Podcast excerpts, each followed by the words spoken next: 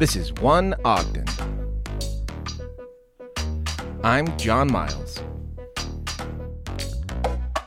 Most people here know about Marshall White. He was the only black man on the police force in 1963 when he was murdered by a 16 year old kid in the line of duty.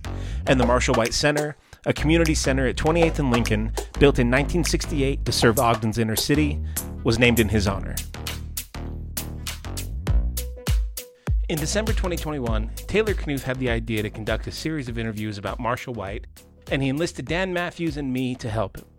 We didn't have a place to release it back then, but we decided to post it today as a way to celebrate Marshall White and the Marshall White Center. First, we have Marshall White's son, Ronald White. Then we have Betty Sawyer and Butch Sawyer, previous directors of the Marshall White Center. And finally, we've got Representative Rosemary Lesser. My name is Ronald White. I'm the son of Marshall N. White. And this is about the Marshall N. White Center. A little something about my dad people don't know. They called him Doc because he was a doctor and uh, recruited to the police force. I wouldn't say he had a thriving practice. He was a black man and a doctor and not very many white people wanted to be doctored by a black man. Probably Joe told me, man, what the hell are you doing? you crazy? You, you're already black, now you're gonna put a target on your back? Man, you better quit doing what you're doing. He, he tried to tell him, but my dad said, well, and they, they're arresting too many of our black kids, man. We gotta, we gotta do something about that. But he thought he could make a difference, so he went and tried to help out on 25th Street. And it was a struggle for him because, you know, you're, you're wearing a uniform and people are trying to have fun and they see you coming and, and they're, they're mad and, you know, you got a target on your, on your chest. So we had to go to the mayor to uh, petition to be a plainclothes policeman so he could kind of mingle and fit in and not be such a target and uh, uh, stand out in the crowd like uh, while he was doing his job. He was an agent, kind of the go-between between the law and a lot of people would call and say, hey doc, my, my kid's got in trouble. Can you help us? Sometimes he could, sometimes he couldn't, but uh, you know, he did what he could. It was a month before JFK.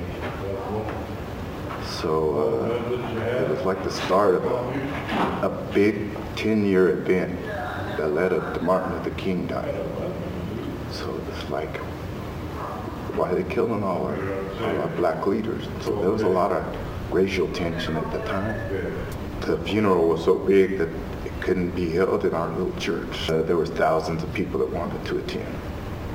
So they ended up having it in the tabernacle on uh, down there on 20th. So it's just tough. Racism has been in this country forever, and, it's just been a barrier, and it's constantly blocking us from coming together. It's just bumping heads all the time. Um, this is how the Marshall White Center started. Uh, this is a picture of him with the Masonic uh, Lodge of Ogden. They were meeting in the Wall Avenue Community Center. Uh, it was dedicated in uh, 1968 on the same day that he passed, so it was three years later. Again, Zelma Salmon. I'm, I'm going to show you a picture of her. Um, she was uh, a lady that worked for Ogden City and definitely worked for the poor. She really advocated for it and went to the mayor, went to the city council, and and worked to get it um, passed through them. And so she was able to lead them, and they were able to uh, make the first efforts to clear clear some clear this land and, uh, make way for the Marshall White Center. The city officials announced Dr. Dawkins would speak at the ceremonies opening the center at the 27th and Lincoln. Federal and local funds finance the $850,000 memorial to Marshall N. White, a Negro policeman slain in the line of duty. We were always telling my mom, why do we have to go through this stuff? And she would always tell us it's not about us, it's about the poor. Get involved, join a committee. That's, that's how I became aware of the goings on is I, I just got involved by Miss Betty coming to me and saying, can you come speak for the family? And wow, I, I saw how clueless they were and how little had been done to maintain this facility. And, and I was wondering what's going on with the with the with the city what's going on with the council what's wrong with these people why don't they take care of their stuff spend so much time saying that we're not racist that we never entertain the, the, the fact that maybe I am, maybe I'm doing, you know, I can learn and grow. So if you say I'm not racist, you shut the door and you stay where you are. And I'm saying, no, well, maybe maybe I am, maybe I have something.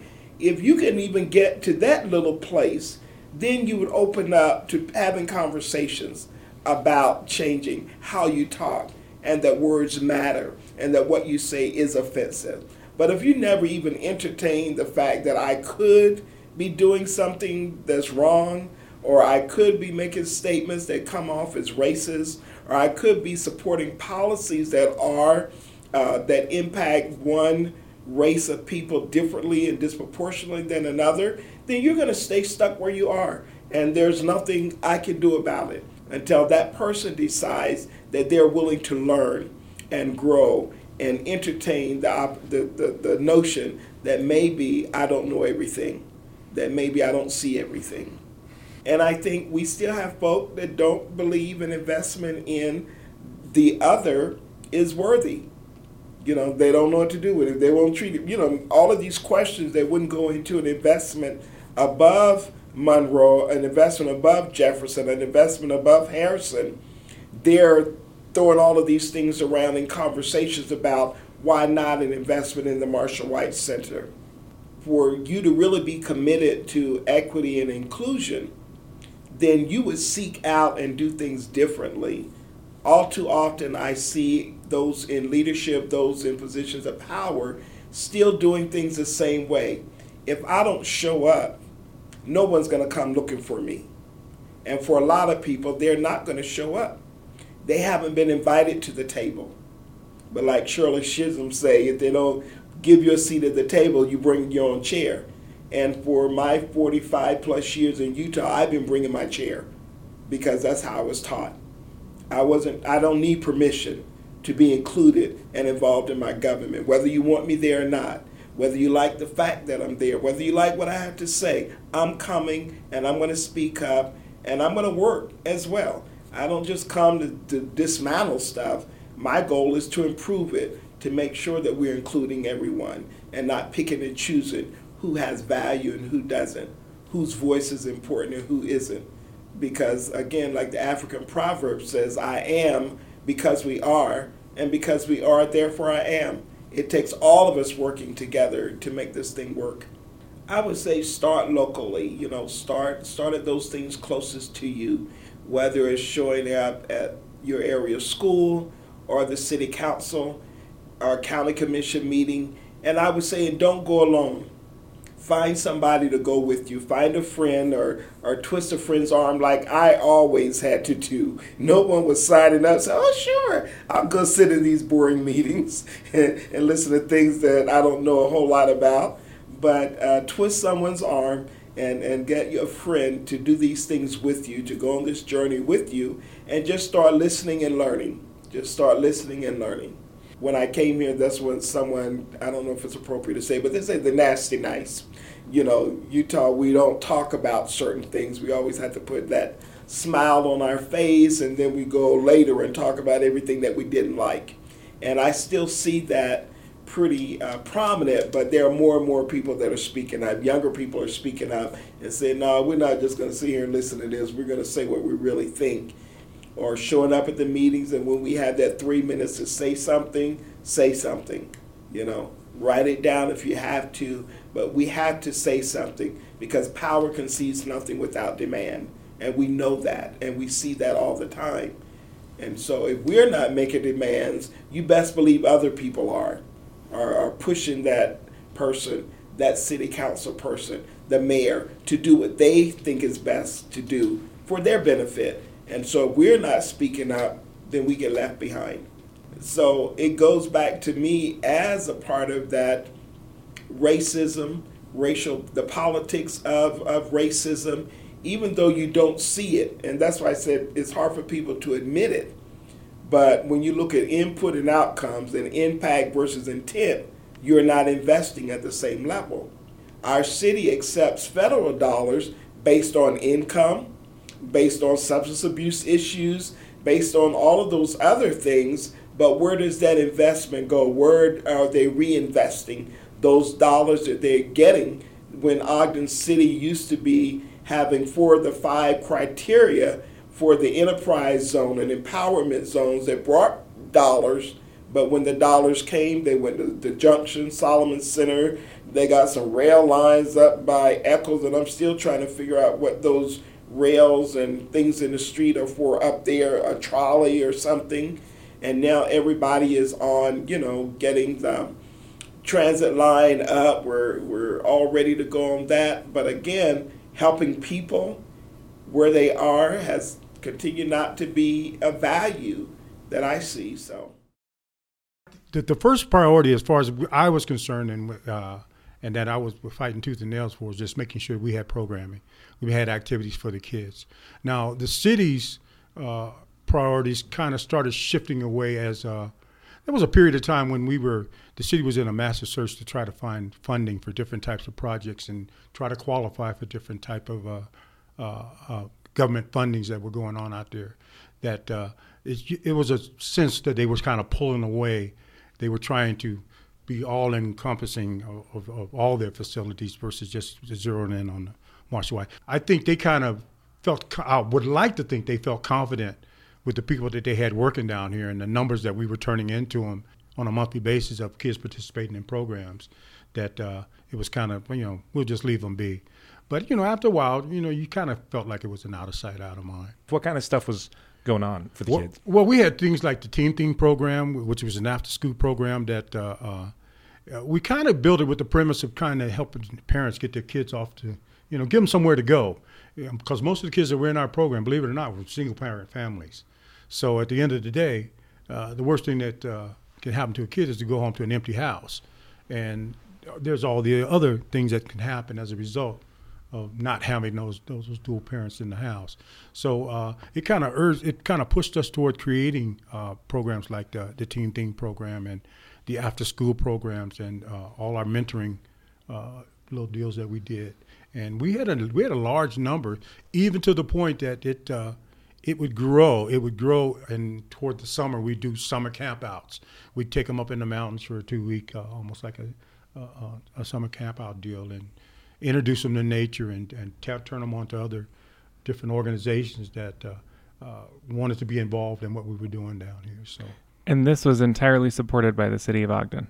It was supported by the city of Ogden. They, they had a, a, a, we had scholarships that were available for the kids, and those who couldn't pay, yeah. and then uh, we had a sliding fee scale to kind of help the, the ones that could pay yeah. uh, pay what they could afford. So, if you had hundred slots open for this camp, how many of those slots were used? Oh, we'd use them all. Re- We'd use them all. Wow. We had a lot of kids in the program here. Where are those kids going now? I don't think they're going after them like they used to. Uh, a couple other programs uh, kind of hit the scene and kind of started pulling our kids away. You had Youth Impact. You had uh, Boys and Girls Club, Boys and Girls Club, and uh, all those different other orgs. And and then they had the transportation, so they could come in and literally just pick up kids and, and take them to programs. It didn't hurt us too bad as far as our, our numbers because uh, uh, if you go back, uh, the city should have, should have on record every year. I would have to submit a report showing all the numbers, the total numbers of all programs that we ran here at the Marsh White Center and the attendance at all those programs. So they should have that in the, the records and the archives. The level, because our, our other option where we lived was the Ogden Athletic Club. Right. And we would run that place roughshod. Okay. I mean, to the point where, like, it was not good for anybody. Okay. And we couldn't act that way when we were here. Like the level, not only was the level of engagement here stronger with the participants and that kind of stuff, but there was also like this place was a little bit more sacred, like Yeah. what it represented, and you just didn't mess around here. And and, and the, what, what we wanted to convey with, to the kids was, at the end of the day, when mom and dad is not home, this is your spot. Yep. This is your safe place. And uh, ironically, you know, uh, people talked about the, the community and how tough the community was. We never had an incident here Ever. at Marshall White. Never, Really? ever. But the services just weren't for the kids, and that was what was so amazing. At one point, I mean, before OWCAP, what was that called? Uh, Oh, you mean Community Action ran the Head Start Yeah, program, and uh, uh, we ended up merging with them as far as uh, wanting to being able to provide them with some additional activities that they weren't able to do. We had the pool; they didn't have a pool. You know, I think that's what brought that synergy together. Uh, uh, and then we needed tutors. So some of their folks would come down and do some tutoring in our in our programs and in our classes. What about some of the other groups that have used the center? the seniors are, are my pride and joy. Man. In fact, they were heavily involved because our seniors would, would uh, help with the tutoring portion of the program. Yeah. So I think that kind of gave them a, a new lease on life, Absolutely. you know, kind of deal. You know, they gave them something to do. So there's no way you can run a facility like this and have benefited so much from so many. Yeah. Some kind The- of, but the seniors were were using the pool pretty heavily. they there were using for a the pool. time, They were using uh, the arts and crafts. They were. Uh, we had a kiln. We had a. We had two kilns that used to be down in the basement. They were doing pottery. They were doing everything. So it. Uh, true sense of community. True. yeah, it Yeah. was a hub. When did all of that stop? When the city started going in negotiations with OWCAP, I want to say yeah around 2001, two or three. It kind of uh, kind of not really put a screeching halt on it, but everybody was kind of in a up in the up in the air kind of position. Well, where am I going to go from here? Uh, my staff had to re-interview, and ironically, they didn't even offer me an interview. Okay, OWCAP didn't offer me an interview.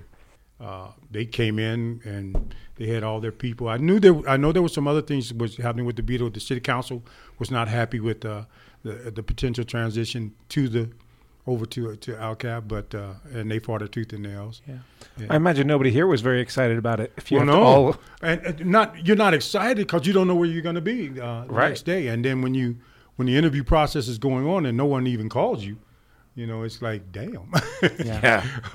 what did I do? And let me give you a little bit more history. At the end of each year, I had to submit what they call capital replacements, capital improvements, meaning major projects. When OWCAP was wanting to come on the scene, I'd given them a schematic of what, how we could possibly occupy. They could po- occupy the facility, and we could still do what we wanted to do. And they, and they, you could build two levels, and they could have a school in there. And and that area would that, that would have more than afforded them the space that they needed because that was one of the justification for moving them into Marshall White. Well, they move them into Marshall White. You move them into the basement in a in a very dangerous situation. In fact, they had to build this exit.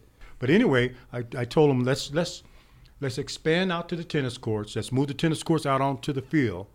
Let's expand the parking lot over two spaces and put in additional gym space.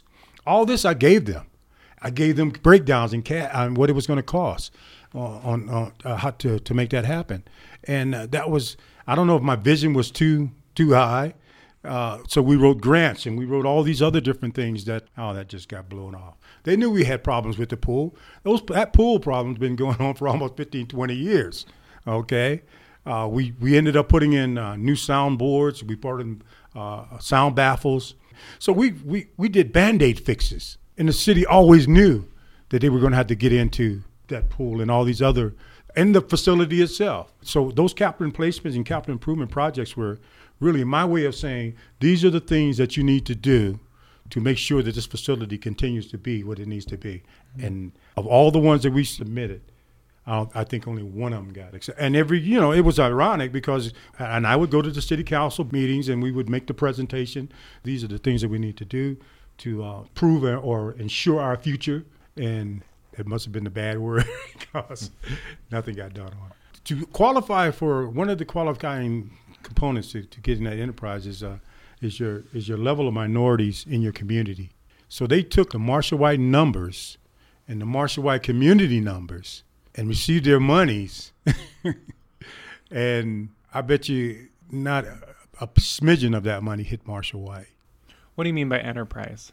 Enterprise was a, a designated uh, federal funding zone. The community reinvestment zones and Yes, the yes. redevelopment areas. Yes, yes. Where the federal government would uh, would, would submit uh, would would, uh, would give you X numbers of dollars Yeah. to get out there and, and make do uh, necessary improvements within your community. Got it. So you're saying they would use Marshall White to sort of get this money, but then not really invest it into Marshall White? Ex- Absolutely. Right. Well, why? Just your opinion. Why do you think the city was willing to go all in on an indoor climbing gym and, and indoor skydiving? Yeah. Well, why do you think they're they're down to fund that and not down to fund the Marshall White Center in a word or two? Cash, cash. Marshall White doesn't make money. The city has always been about the dollars. You were the director. You knew the finances. What was the deficit? What was the? Did you did you pencil every year? Did you did the city underwrite the center?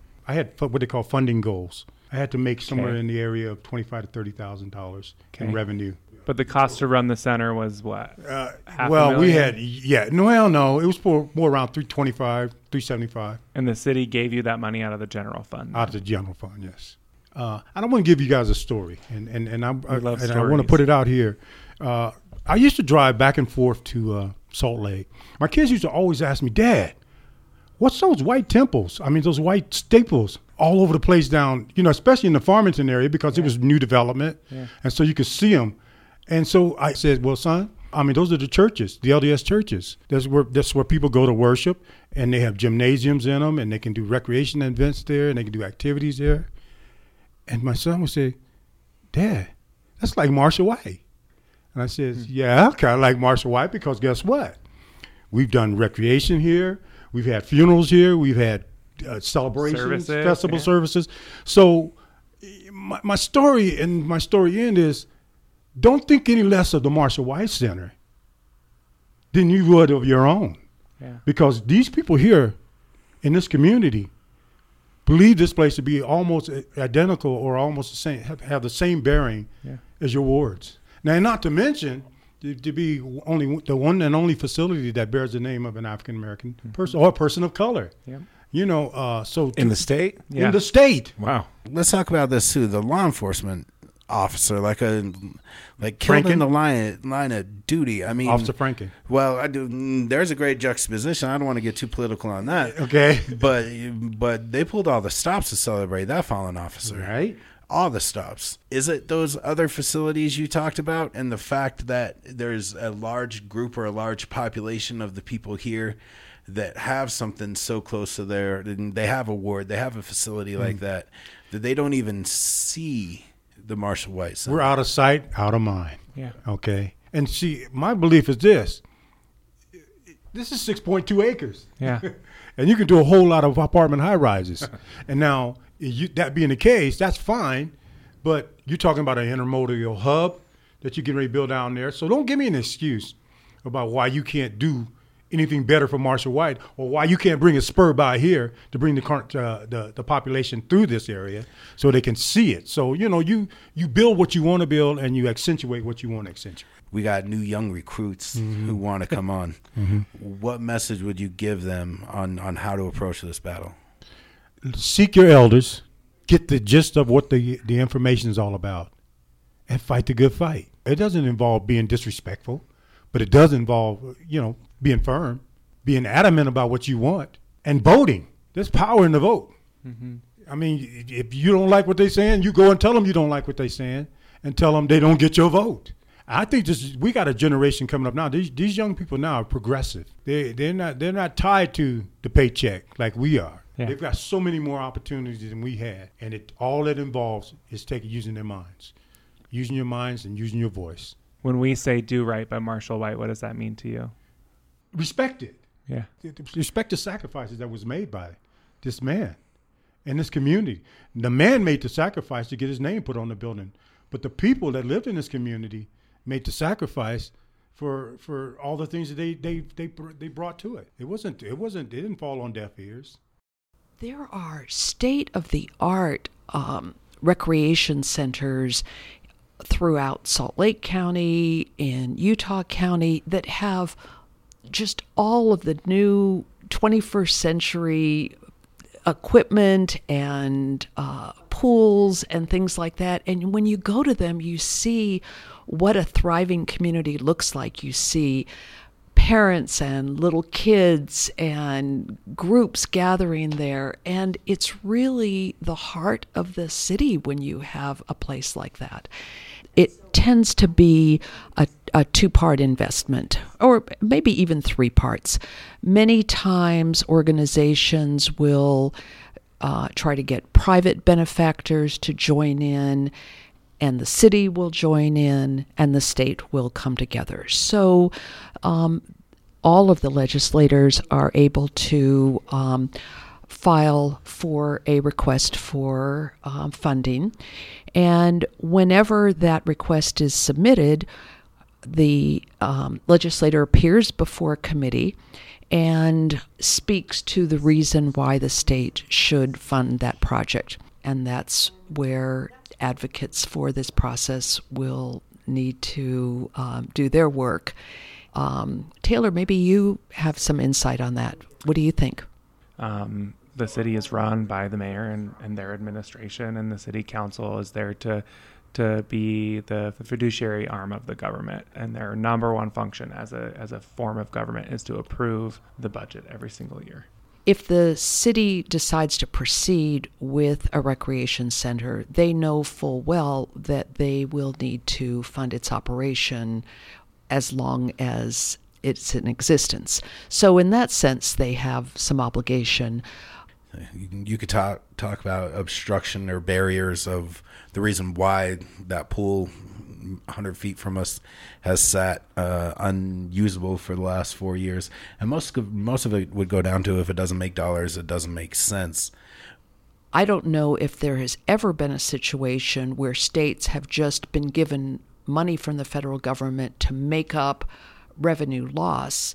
And of course, when the state had their shutdown and so forth, they did lose revenue and jobs when unemployment was high they lost income tax revenue. So, this federal infusion of funds will go to the place that's most flexible for the state to be able to use, including something like this.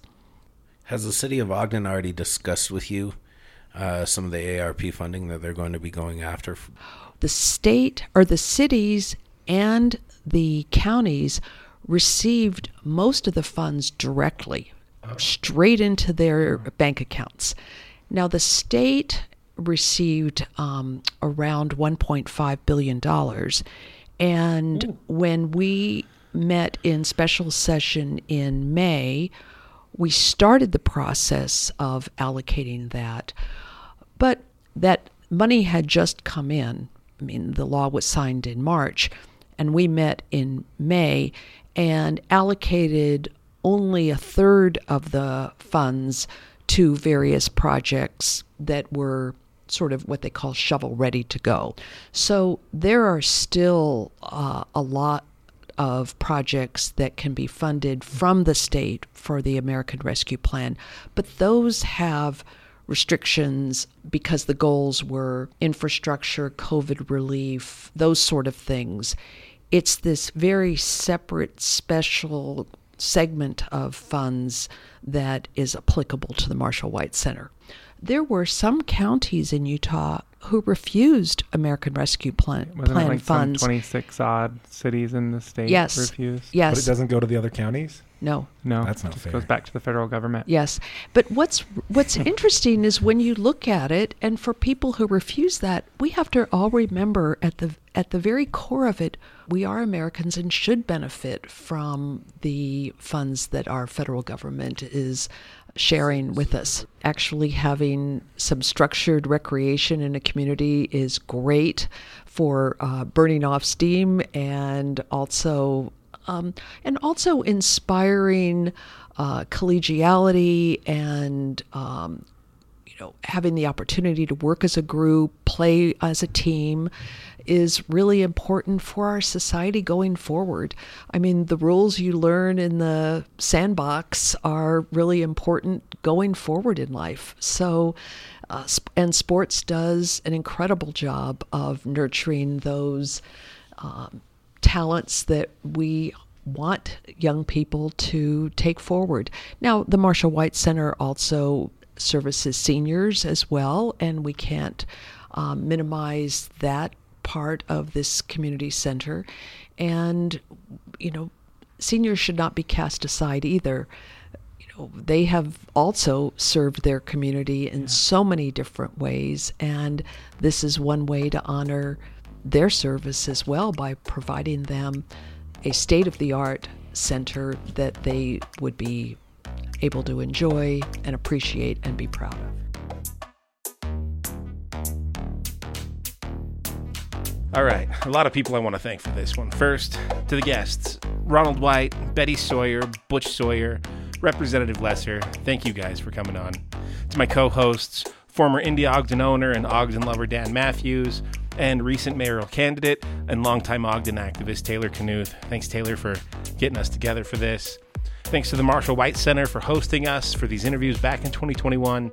We're looking forward to the new facility. It's going to reopen at the same location, 222 28th Street, in early 2025. Thanks to all of you for listening. Have a great week.